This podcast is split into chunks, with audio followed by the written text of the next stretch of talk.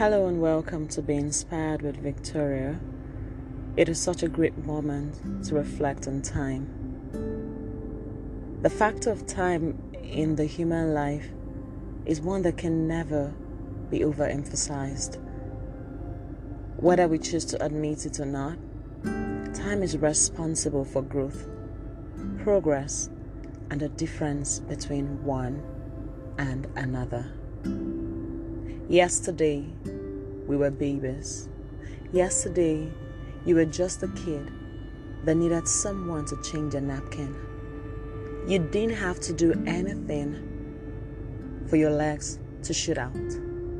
Gradually, your limbs kept elongating, and today, you're that adult that can decide what you want to do, how you want your life to be. So much so that you can even plan your day, make projections for the week. If we can do this much with growth unconsciously, how about those dreams and visions that we have in our hearts? How about the things that we hope to be?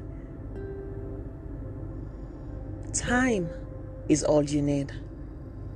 Time is going to make the ultimate difference.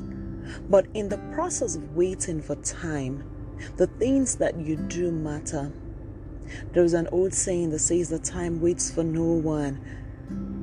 That saying hasn't changed, and it's not about to change.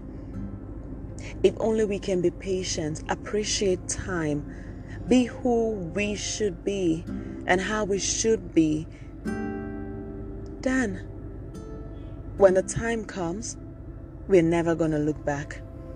I remember when I was in junior secondary school, my teacher of English, Mr. Francis, would tell me, Victoria, chance favors only the prepared mind. That has been one of my greatest lessons in life.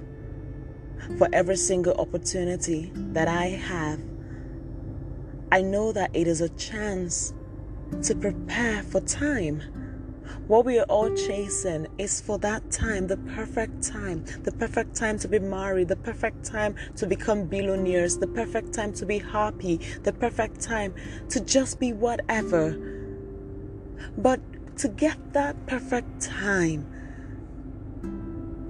is to be actively doing things that will get you into time. There is never going to be a perfect time to start up that dream. There's never going to be a perfect time to start reading those books that you want to read. Start this minute, start this very time while you're patient and hoping for your grand time.